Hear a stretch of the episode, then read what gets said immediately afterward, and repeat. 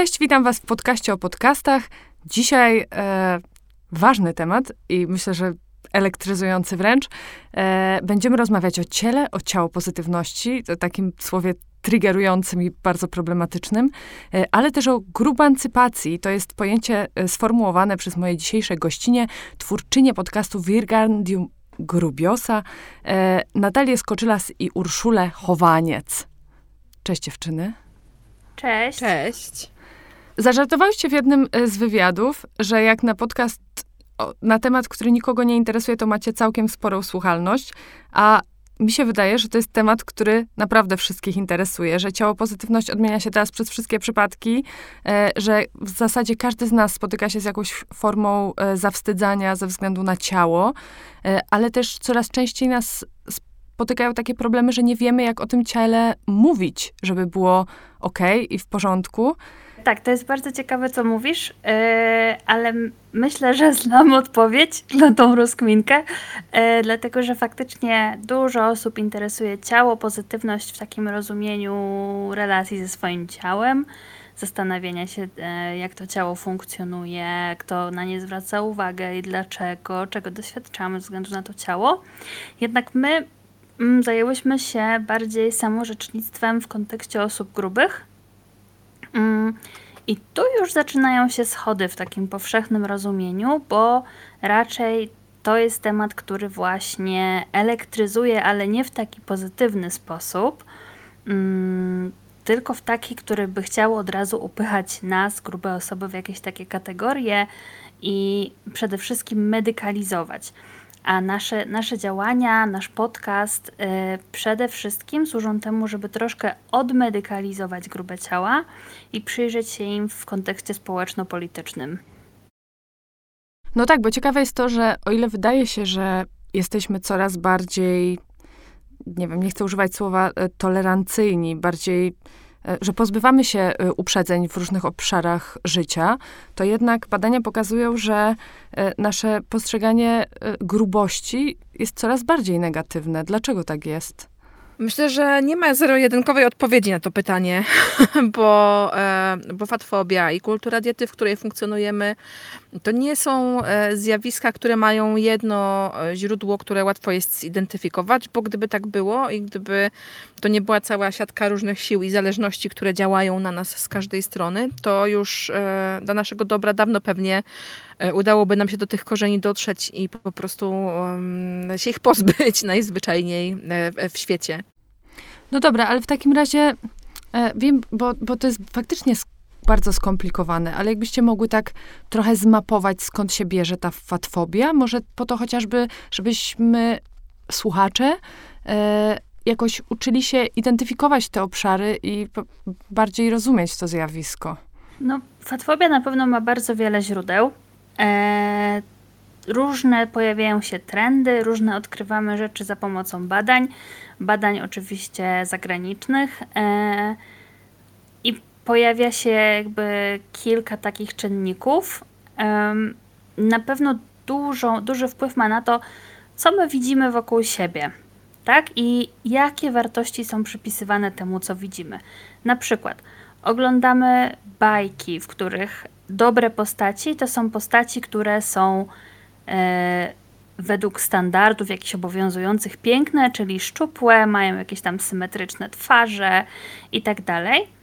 I to, I to jest jakby jeden krok. Drugi krok to jest, potem widzimy y, takie rzeczy y, też w innych mediach, w, mediach społecznościowych, y, w prasie i tak dalej. E, I co? I przez to nabywamy jakichś takich wzorców tego, co jest dobre, a co złe też i jak, w jaki sposób chcemy wyglądać, co nam się kojarzy pozytywnie, a co negatywnie. Mm. Poza tym są też różne inne czynniki i na przykład jednym z takich czynników, które my y, staramy się przybliżać na przykład w jednym z odcinków naszego, naszego podcastu, E, który pewnie już będzie wyemitowany, jeśli jak, ten, jak ta nasza rozmowa będzie już dostępna. Są rasistowskie korzenie fatfobii, czyli tego, w jaki sposób y, grube ciało kojarzyło, kojarzone było wcześniej, a jak jest teraz. No i ostatnim takim punktem, mm, znaczy na pewno nie ostatnim, to nie jest wyczerpująca odpowiedź, ale ostatnim, który mi teraz przychodzi do głowy, e, jest po prostu profit, jaki przynosi kultura diety dla osób, które te diety wymyślają, e, sprzedają. Tak, jaki biznes mogą z tego zrobić, niekoniecznie co jest poparte jakimikolwiek badaniami czy troską o te osoby, które z nich korzystają. Tak, bo ja powiedziałam, że, że nie ma jedno, e, że nie da się określić konkretnie e, jednego źródła e, fatfobii i to nie dlatego, że chciałam w jakiś sposób zdisować to pytanie, tylko dlatego, że to, co chciałabym, żeby bardzo wybrzmiewało, kiedy mówimy o fatfobii, to to, że to jest system i że to jest bardzo złożone narzędzie do zarządzania społeczeństwami, zarządzania ludźmi w społeczeństwach. System, który po prostu na starcie ustawia nas w konkretnej pozycji i e, wobec konkretnych przeszkód w naszym życiu. Więc e, bo to też czasami tak brzmi, że, że my mówimy o tym, że fatfobia tu, fatfobia tam i naprawdę e, spotykamy się, ja przynajmniej spotykam się często z tym, że e, dostaję takie komentarze, że ej, chyba już teraz to przesadziłaś, że to jest fatfobiczny, to jest po prostu jakiś twój problem, a nie problem systemowy. E, a to tak nie jest, bo wiemy, wiemy jaka jest skala tego zjawiska. Więc kiedy rozmawiamy o fatfobii, to myślmy o tym, że to jest naprawdę bardzo złożony układ sił, który e, no po prostu powstał dlatego, że bardzo wiele osób ma, osób, firm, sił w świecie ma duży interes w tym, żeby sprawić, żeby jednak ludzie, zwłaszcza kobiety, nie zajmowały się innymi sprawami ważniejszymi, tylko e, po prostu były, żebyśmy były skupione na, na, sobie, na tym, jak wyglądamy, na tym, żeby się dopasowywać do oczekiwań e, społecznych, które są nam stawiane. Wydaje się, że to się zmienia jednak powoli, pewnie trochę za wolno, e, ale, ale że się zmienia.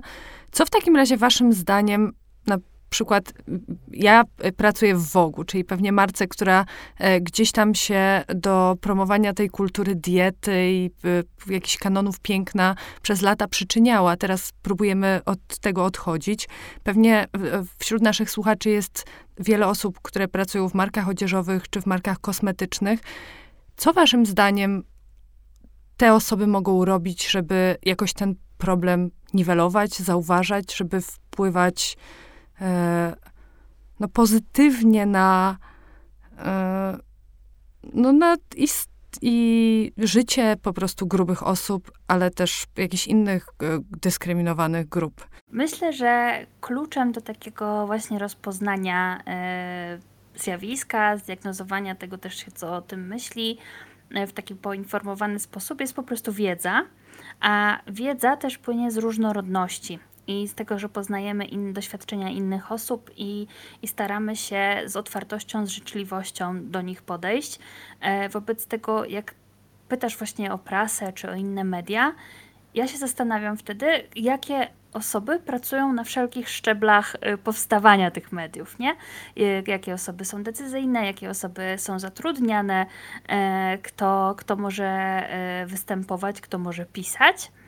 Mm, bo czasami okazuje się, że ciężko nam zobaczyć perspektywę jakąś konkretną, dlatego że nie mamy tej osoby obok i, i, po prostu w ten sposób ta perspektywa nie zostaje jakoś odpowiednio zadbana. No ja bym to po, po, podsumowała to, co ładnie, co Natalia powiedziała mm, w wielu słowach. Ja powiedziałabym, że y, pisząc artykuł o grubości nie jesteś w stanie napisać dobrego artykułu bez udziału grubych osób. E, I e, myślę sobie, że takim szczególnym zadaniem mediów czy innych takich outletów kultury E, jest e, to, żeby od siebie bardzo dużo wymagać w obszarze inkluzywności i rzeczywiście sprawdzać, czy te zmiany, które wprowadzamy, to my je wprowadzamy dlatego, że chcemy mieć hashtag body positive w kampanii reklamowej, czy my chcemy naprawdę mieć kampanię reklamową, w, której, w którą włączamy e, osoby z różnych środowisk, z różnymi trudnościami, które doświadczają marginalizacji na różne sposoby.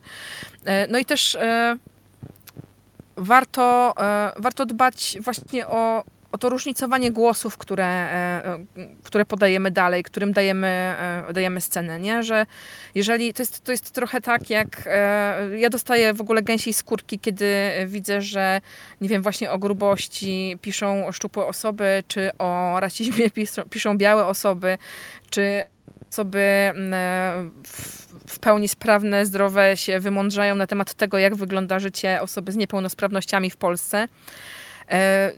Myślę, że to, czego szukamy tutaj, to jest takie integrity, żeby, żeby sobie zadać to pytanie, dlaczego ja chcę ten trend gdzieś tam podawać dalej, co w nim jest dla mnie ważne? I czy ważne jest dla mnie to, że to rzeczywiście trenduje i widzę to w słupkach raportów, że musimy coś na ten temat napisać, czy ja naprawdę widzę, że jest to miejsce w rzeczywistości, które jest niezaopiekowane i ja naprawdę chcę sprawdzić, co tam jest. Chcę sprawdzić, jacy tam są ludzie, o czym oni mówią, co jest dla nich ważne. A co z reprezentacją? Czy, bo teraz mówimy tylko o głosach, y, a co z wizerunkami grubych osób? Gdzie byście chciały je widzieć? Oprócz tego, że wszędzie. No właśnie. Storpedowałaś naszą odpowiedź, bo to miała być pierwsza odpowiedź, że chcemy wszędzie. E, bo jednak wiesz, no jak patrzymy sobie na statystyki, no to widzimy, że grubych osób w naszym społeczeństwie więcej jest niż nie ma. E, I, a jednocześnie mamy taką sytuację, kiedy wizerunki, e, które codziennie oglądamy, niezależnie od tego, czy oglądamy sobie seriale, czy e, czytamy magazyny, czy jesteśmy w internecie, czy cokolwiek innego robimy, to wszędzie są szczupłe osoby. I to jest niesamowite, że teraz, kiedy jest taki moment, że faktycznie pojawia się trochę tych wizerunków grubszych osób, nadal nie grubych, ale grubszych osób, na przykład w reklamach, że coś, co jest zupełnie normalnym zjawiskiem w przyrodzie, w sensie po prostu my jesteśmy, wychodzisz na ulicę i naprawdę naprawdę ciężko jest nie spotkać grubej osoby, staje się czymś niesamowitym i czymś, co zauważamy i myślimy sobie, wow, Jezu, gruba dziewczyna na łyżwach w reklamie, w ogóle jak to jest możliwe, nie? Ja bym chciała, żeby to było normalne, w sensie, żeby te wizerunki były na tyle oswojone, że żeby ludzie, którzy mają kontakt z tymi wizerunkami, przyjmowali za coś zupełnie normalnego to, że widzimy e, grubą bizneswoman, że widzimy, nie wiem, grubą farmaceutkę, grubego lekarza w reklamie, czy widzimy, e, nie wiem, modelkę grubą, nie? Żeby to było coś takiego normalnego, że my po prostu przestaniemy na to zwracać uwagę, bo ta reprezentacja po prostu powinna być. To nie powinno być wielkie coś, tylko powin, po, po, powinna być to nasza codzienność.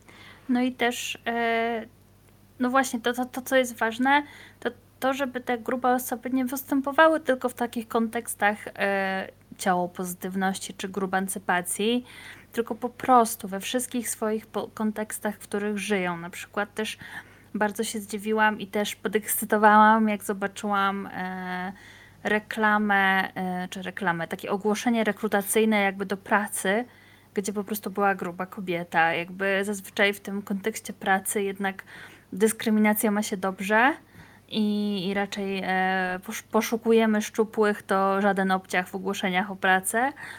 E, oczywiście żaden obciach w cudzysłowie. E, a tutaj się okazało, że można, tak? Że można po prostu wzbogacić te reklamy, że nie muszą to być ciągle te same wizerunki ludzi.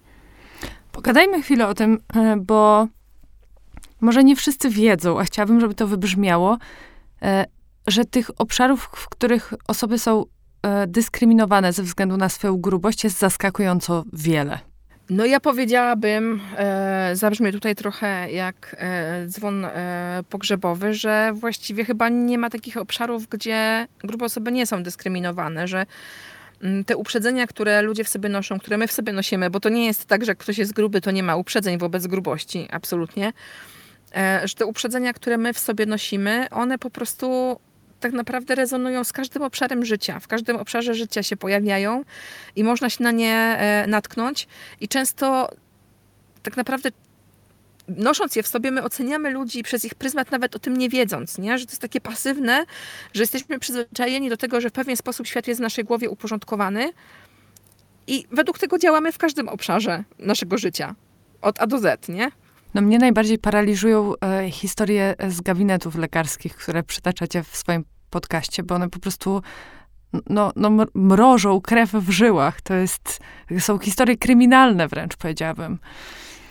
Tak, i w tej sprawie właśnie jesteśmy teraz e, już w takim dużym politycznym zaangażowaniu, bo w tym tygodniu też e, byłyśmy na spotkaniu w Ministerstwie Zdrowia z posłanką Marceliną Zawiszą, właśnie po to, żeby e, póki co jest to jakiś pierwszy krok standardy osób grubych, standardy leczenia osób grubych się troszkę poprawiły, żeby ta dyskryminacja została dostrzeżona. Poszłyśmy tam z opowieściami, które zebrałyśmy w naszej ankiecie i którą zamierzamy zebrać też Mm, i opublikować e, w formie takiego krótkiego raportu wraz z rekomendacjami, bo to jest faktycznie obszar, w którym po prostu chodzi o zdrowie i życie bardzo dużej grupy e, osób, które żyją w Polsce nie tylko w Polsce, no ale tą Polską powiedzmy żyjemy tu, więc najbardziej, najbardziej się znamy na tym kontekście. E, ale poza ochroną zdrowia to jest też szkoła, czyli edukacja i to w jaki sposób są traktowane grube osoby, grube dzieci, przemoc rówieśnicza, to też wpływa na to, w jaki sposób uczymy się, jesteśmy w stanie w ogóle przyjmować wiedzę i w jaki sposób potem tą wiedzę wykorzystać, czy kim po prostu stajemy się jako osoby dorosłe. I tutaj właśnie wchodzimy w ten kolejny duży dla mnie obszar e, bardzo, czyli wątek pracy, czyli e, jakie mamy szanse na rynku pracy, a w związku z czym jak ekonomicznie, e, społeczno-ekonomicznie wygląda potem nasz status, nasze życie, jakie mamy możliwości. Mm, tak, kropka. To ja chciałabym jeszcze uzupełnić jedną rzecz że jednym z takich obszarów, którym e, mnie, e, czy oczywiście jeżeli chodzi o, ochronę zdrowia, to to jest w ogóle nie, nie, kwestia niepodlegająca absolutnie dyskusji, to jest tak bulwersujące, że e, boję się, że jak się wpuszczę w ten temat, to będę perorować przez kolejne 30 minut i, i skończymy w dużym uniesieniu.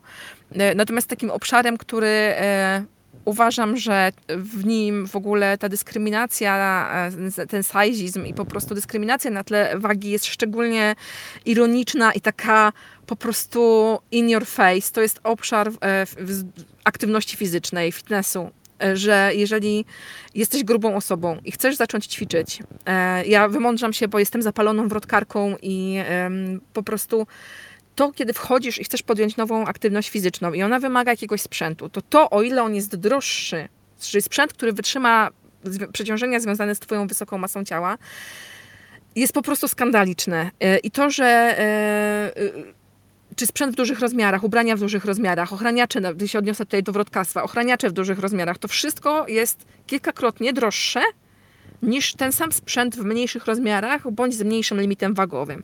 I jasne, oczywiście, że ja rozumiem, że za tym stoi e, wytłumaczenie, że potrzebne są lepsze materiały, które zapewnią większą nośność, etc. Ale jeżeli my ustawiamy na drodze grubej osoby, od której społecznie oczekuje się, że będzie zaangażowana w aktywności fizyczne, my, i my ustawiamy na drodze grubych osób, które i tak czują się obco w przestrzeniach fitnessowych, dodatkowe jeszcze przeszkody i tak wysokie progi wejścia, no to to jakie są szanse, że my będziemy widzieć więcej grubych osób na wrotkach, nie?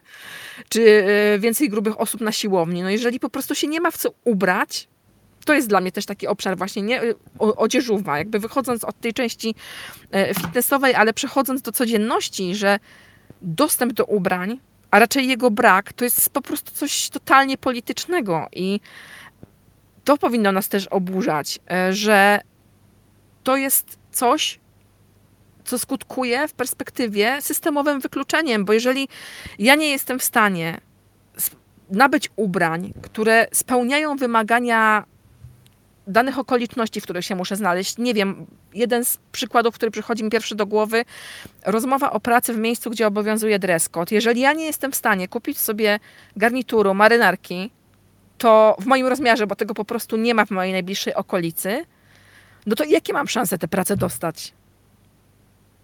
no, znikome, nie? Że jeżeli e, ja muszę, to po prostu jakby też, zapętliłam się teraz, ale to, co próbuję powiedzieć, to, to, to jest to, że te obszary E, marginalizacji i wykluczenia i dyskryminacji systemowej, one się ze sobą zazębiają. Bo ja, ja wspomniałam o fitnessie, potem wspomniałam o odzieży i teraz wracam tak naprawdę do obszaru zawodowego, nie? Tak, no czasem te takie drobiazgi dnia codziennego, można by było powiedzieć, chociaż e, no, ty mówisz o takim praktycznym aspekcie ubioru, ale jest też cały E, cały ten, wydaje mi się, super istotny na co dzień obszar po prostu wyrażania własnej osobowości. Nie ma nic gorszego niż być zamkniętym w ubraniach, które nam nie pasują. E, pod względem też takim estetycznym, nie tylko rozmiarowym. E, a czy czujecie, że ta oferta się z, że rośnie, że, że jest coraz więcej marek, które faktycznie myślą o grubych osobach?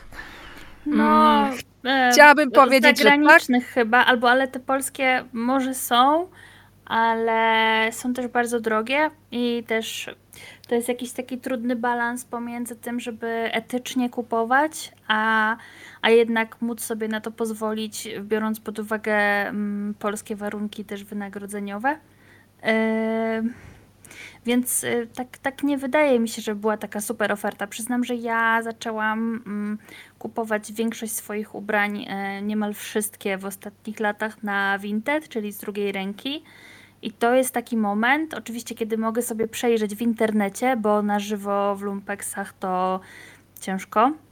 Dla mnie akurat, bo tam e, są właśnie wąskie alejki i, i to trzeba naprawdę dużo się natrudzić z mojej perspektywy, a właśnie w tym internecie kiedy mogę sobie na spokojnie, bez żadnego osądzania, bez żadnego takiego pośpiechu, e, powynajdywać te, te rozmiary, które faktycznie po prostu widzę, że jakaś gruba osoba sprzedaje, wyprzedaje swoją szafę, więc mam też takie zaufanie mniej więcej, o, o, co to są za ciuchy i że ona też zwrócił, zwróciła uwagę, co tam jest, jakie, jakie tam są rzeczy jejku, zapętliłam się też, ale chciałam powiedzieć, że o takie cechy, na przykład gdzie jest wygodny krój, y, na przykład dla dużego biustu, tak? Takie, takie różne cechy ubioru, które niekoniecznie widzisz e, w sklepie internetowym, bo to jest też kolejna rzecz, że jest to ograniczenie ciuchowe, zwłaszcza jeśli chodzi o sklepy stacjonarne, bo sklepy e, w internecie możesz jednak znaleźć jakąś ofertę, ofertę dopasowaną do siebie,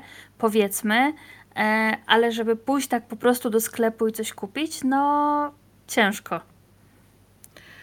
Moda jest czymś, co ja kocham. Po prostu uwielbiam ciuchy i um, uwielbiam um, ubrania jako metodę, po prostu środek wyrazu dla siebie. E, I tym, co mnie, e, odpowiadając na pytanie o to, jak jest z tą dostępnością, to, to e, tym, co mnie szczególnie oburza, jest to, że, że firmy nas okłamują. Po prostu grube osoby są okłamywane. Na świeżo jesteśmy właściwie po aferze w polskiej modzie.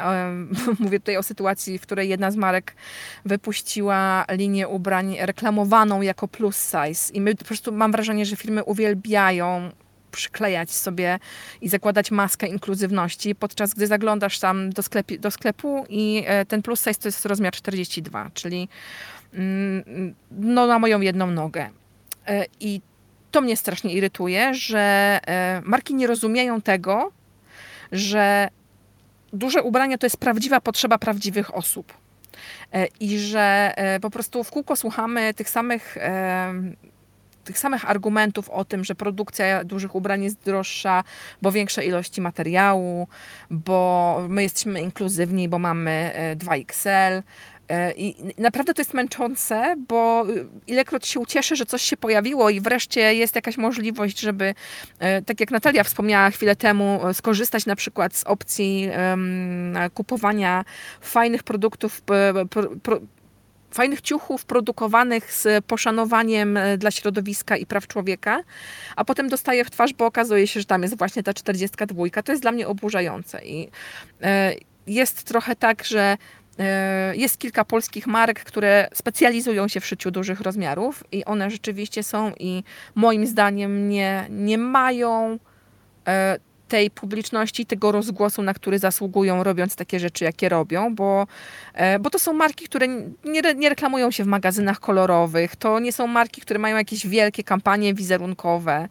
E, to, to nie są marki spektakularne, które za, za, za to swoją robotę zgarniają jakieś nagrody e, w świecie marketingu, nie? ale jednocześnie to są marki, które mają rzesze wiernych klientek, które właściwie nigdzie indziej nie mogą się ubrać, poza tymi ich sklepami i, e, i Vinted, o którym e, wspomniała Natalia. Wydaje mi się to, e, oczywiście fajnie, że takie marki są, ale wydaje mi się, że no takie, takie przesuwanie tej mody w dużych rozmiarach jako jakiegoś osobnego bytu, segmentu jakichś marek takich, które specjalizują się tylko w tym, no nie jest rozwiązaniem, że dopóki jakby te duże brandy, nie wiem, sieciowe chociażby, które z założenia są dla bardzo szerokiej grupy klientek, nie wprowadzą takich produktów do swoich kolekcji, to e, niewiele się zmieni.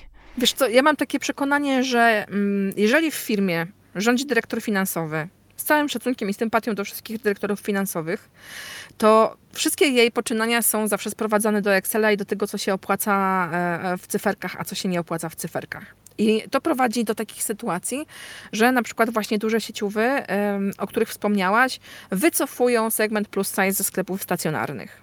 E, I nie da się tego ukryć, że jeżeli mieszkasz w Polsce i nosisz rozmiar 48 czy powyżej 50, to jesteś po prostu modowym pariasem. Totalnie. Po prostu nie ma, sklepy stacjonarne są, nawet nie są w stanie ci zaoferować biżuterii, bo biżuteria, która jest robiona w sieciówkach, czy nawet w sklepach z biżuterią, domyślnie jest w małych rozmiarach. Czyli znalezienie na przykład bransoletki na gruby przegub graniczy z cudem. O pierścionkach bo, bo... nawet nie marzę. Dokładnie. E, I to jest, e, to jest takie źródło frustracji, no bo ile skarpetek i kolczyków możesz posiadać, nie? E, to, to, to po prostu, ja się zgadzam z tym, że absolutnie to w ogóle spychanie dużych rozmiarów do piwnicy biznesu odzieżowego to jest w ogóle jakiś nonsens. I ja od lat, od lat zadaję sobie to samo pytanie, dlaczego nikt nie chce moich pieniędzy? Ja oczywiście się z tego śmieję, ale to jest głęboko irytujące i naprawdę. E, wiesz, ja też mam perspektywę e, osoby, która e, mieszka w dużym mieście, ogarnia internet i to, to nie jest dla mnie problem, jak Natalia mówiła, że my sobie obejrzymy coś w internecie. Ale warto też pamiętać, że grube osoby to nie tylko ludzie mieszkający w dużych miastach, ale też osoby, które mieszkają w mniejszych miastach, po wsiach, osoby o różnym stopniu kompetencji cyfrowych czy za, tak, inaczej, osoby o różnym stopniu zaawansowania w korzystaniu z technologii i e, przerzucanie, to jest taki właśnie gorący kartofel, nie? Że, ale przecież można kupić w internecie, ale w internecie nie przymierzysz. To z kolei nie chcesz w tym internecie zamawiać, no bo nie wiesz, co przyjdzie i trzeba będzie połowę zwrócić, a to jest kłopotliwe, jeszcze zwłaszcza jak mieszkasz właśnie na jakimś terenie wiejskim, gdzie musisz ileś tam dojechać, żeby tę paczkę w ogóle zwrócić i to się robi takie zamknięte koło po prostu, z którego no, nikt nie wychodzi zadowolony, bo ani ja nie wychodzę zadowolona jako klientka, bo nie mam ubrań, które chciałabym nosić z przyjemnością, ani nie wychodzi tak naprawdę, jakby się temu przyjrzał zadowolony producent, bo on po prostu traci całą, cały ogromny segment klientek, nie? No jest, czy jest tutaj taka opcja, chociaż ja akurat nie uważam, że to jest e, pierwsza potrzeba, e, jeśli chodzi o dyskryminację, ale jest, jest jeszcze ta kwestia tego, jakie to są ubrania.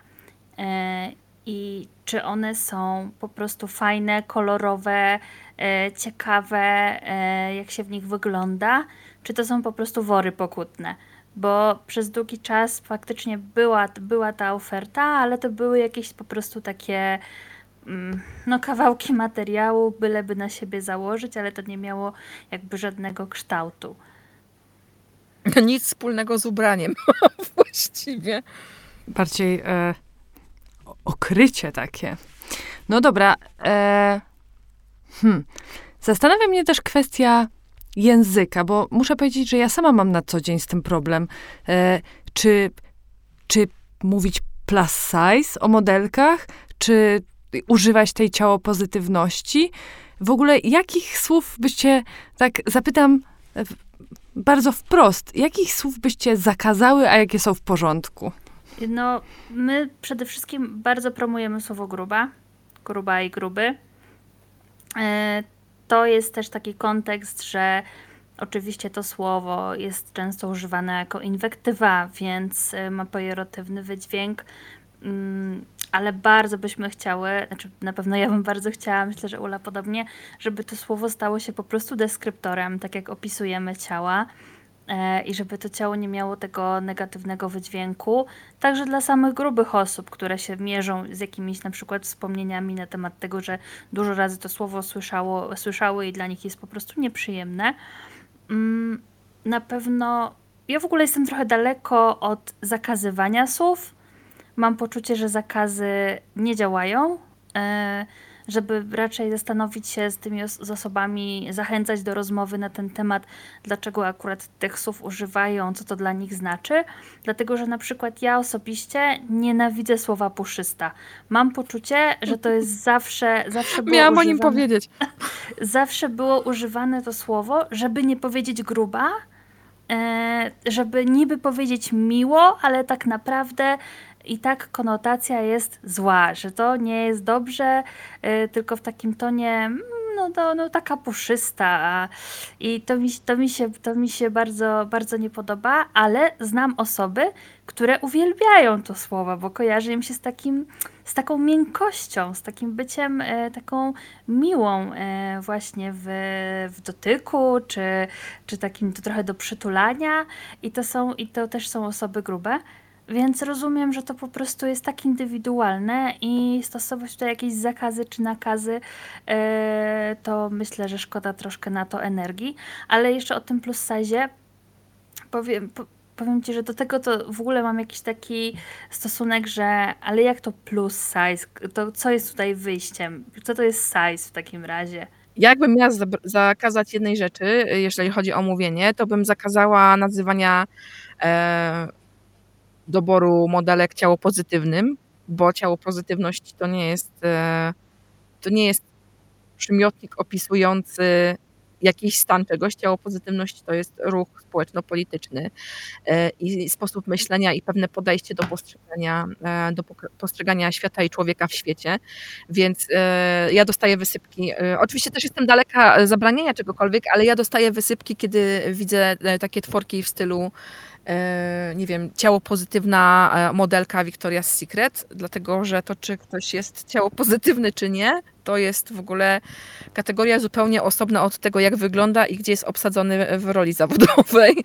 I chciałabym, żeby to rozróżnienie się e, jednak utrwalało, bo jest taka prawidłowość, która jest pułapką mówienia i myślenia o ciało pozytywności, a mianowicie to, że z domysłu uznaje się każdą grubą, każdą, inaczej, każdą osobę, która jest gruba publicznie, domyślnie uznaje się za ciało pozytywną, a to wcale tak nie jest, e, bo e, grubi ludzie są bardzo różni i to nie jest tak, że każda gruba osoba dokładnie w ten sam sposób patrzy na świat i na siebie. A co z ciało neutralnością w takim razie? Jakby to powiedzieć e, grzecznie, ja uważam, że ciało pozytywno, ciało, przepraszam, ja uważam, że ciało neutralność to jest, e, powtarzając za Lindy West, e, towar luksusowy dla osób, które na co dzień nie doświadczają dyskryminacji systemowej. Bo to jest tak, że ja żyjąc w grubym ciele, nie mogę tego ciała zostawić, wyjść do świata i mieć zupełnie innego doświadczenia niż mam. Ja nie mam tego komfortu, że ktoś będzie moim rzecznikiem,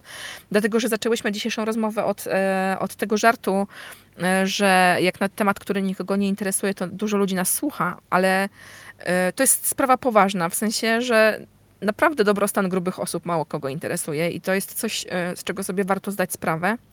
Jeżeli mało kogo interesuje to, czy ja nie wiem, zmieszczę się w, między e, e, półki w sklepie, albo mało kogo interesuje to, czy ja mam się w co ubrać, albo wręcz mało kogo interesuje to, czy e, w moim mieście jest karetka, która może przyjechać i, i po prostu tam będzie sprzęt, który umożliwi udzielenie mi pomocy. To ja, ja, nie mam tego luksusu, że ja mogę nie być aktywistką. W sensie to oczywiście też jest wypadkowa tego, że jestem takim, taką, a nie inną osobą o takim, a nie innym usposobieniu, ale chodzi mi o to, że że jestem w, pewien, w pewnym sensie zmuszona do tego samorzecznictwa. Jestem zmuszona do tego, żeby chcieć podpalić kulturę diety, jestem zmuszona do tego, żeby chcieć podpalić fatfobię i e, walczyć o to, żeby e, osobom takim jak ja się żyło lepiej. I ciało neutralność Moim zdaniem to jest taki termin, który powstał dlatego, że e, ciało pozytywność została wypaczona przez popkulturę i upopularyzowanie zjawiska, jakim jest ciało pozytywność. E, I takie fałszywe przekonanie, które mam wrażenie, że rozlewa się dużo szerzej niż powinno, o tym, że ciało pozytywność to jest nieustanna afirmacja ciała. Tak nie jest. E, tak jak wspomniałam, ciało pozytywność to jest ruch społeczno-polityczny, który walczy, e, z, powinien walczyć z dyskryminacją systemową, a nie to, czy ja wstaję codziennie rano, staję przed lustrem, klepię się w tyłek i mówię sobie, ale jesteś fantastyczna. Super by było, gdyby tak było, ale to nie o to w ogóle chodzi w ciało pozytywności, zupełnie nie. Tak, znaczy ja też rozumiem, że ciało neutralność może być dla kogoś ważna, e, w tym rozumieniu właśnie relacji samej ze sobą, czy samego ze sobą, że może to rozumieć jako wreszcie uwolnienie od jakiejś takiej presji, którą z kolei nakłada ciało pozytywność, od jakiegoś kochania siebie i dbania o siebie. To jest już też taki termin e, mam wrażenie, mocno eksploatowany że trzeba dbać o siebie albo w taki sposób, jak ci mówi kultura diet, albo w taki, jaki ci mówi jakiś miła grafika na Instagramie. Ale e, jednak jakoś tak, jaka, jakaś ta presja, jakoś ta presja dociera do ciebie. E, więc też rozumiem, że po prostu osoby szukają dla siebie jakiegoś takiego miejsca w tej swojej relacji z ciałem, też e, różne osoby też mają na przykład jakieś niewidoczne choroby gołym okiem i też, też potrzebują dla siebie znaleźć miejsce w, tej, w tym całym ruchu, w tym całym takim poczuciu sprawczości e, związanym z ciałem i w, te, i w, te, mm, w tych kategoriach, w które upycha nas nie tylko fatfobia, ale też seksizm na przykład, czy heteronorma. Mm, ale też właśnie, mimo rozumienia ty, tych wszystkich zawiłości myślę, że fajnie by było, żeby po prostu zrozumieć, że dla. Jeszcze raz.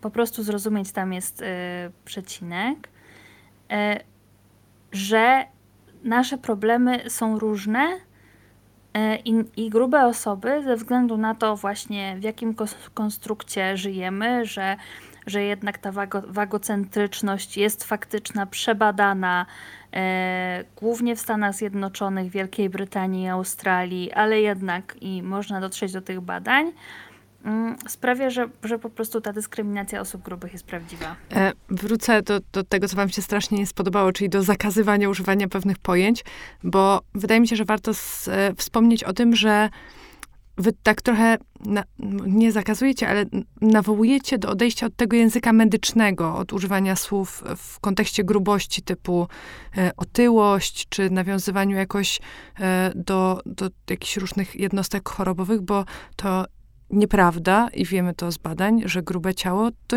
nie jest chore ciało, to w ogóle nie ma wiele wspólnego. No tak jak mówisz, właśnie wiemy z badań, że grubość i otyłość nie są synonimami, My faktycznie staramy się, jeśli nasze odcinki nie są akurat e, stricte o zdrowiu czy o otyłości, staramy się tego słowa nie używać. Nie oznacza to jednak, że nie widzimy jakiejś dyskusji czy jakiejś problematyki. Oznacza to bardziej, że po prostu chcemy spojrzeć na to z tej strony nadającej większą sprawczość i tej strony, która jest zaniedbana i którą się po prostu prawie nikt nie zajmuje, czyli z tej strony społeczno-politycznej. Dla mnie ten taki zmedykalizowany język używany wobec grubych osób to są białe rękawiczki, które ludzie na przykład w internecie zakładają po to, żeby mówić nam paskudne rzeczy.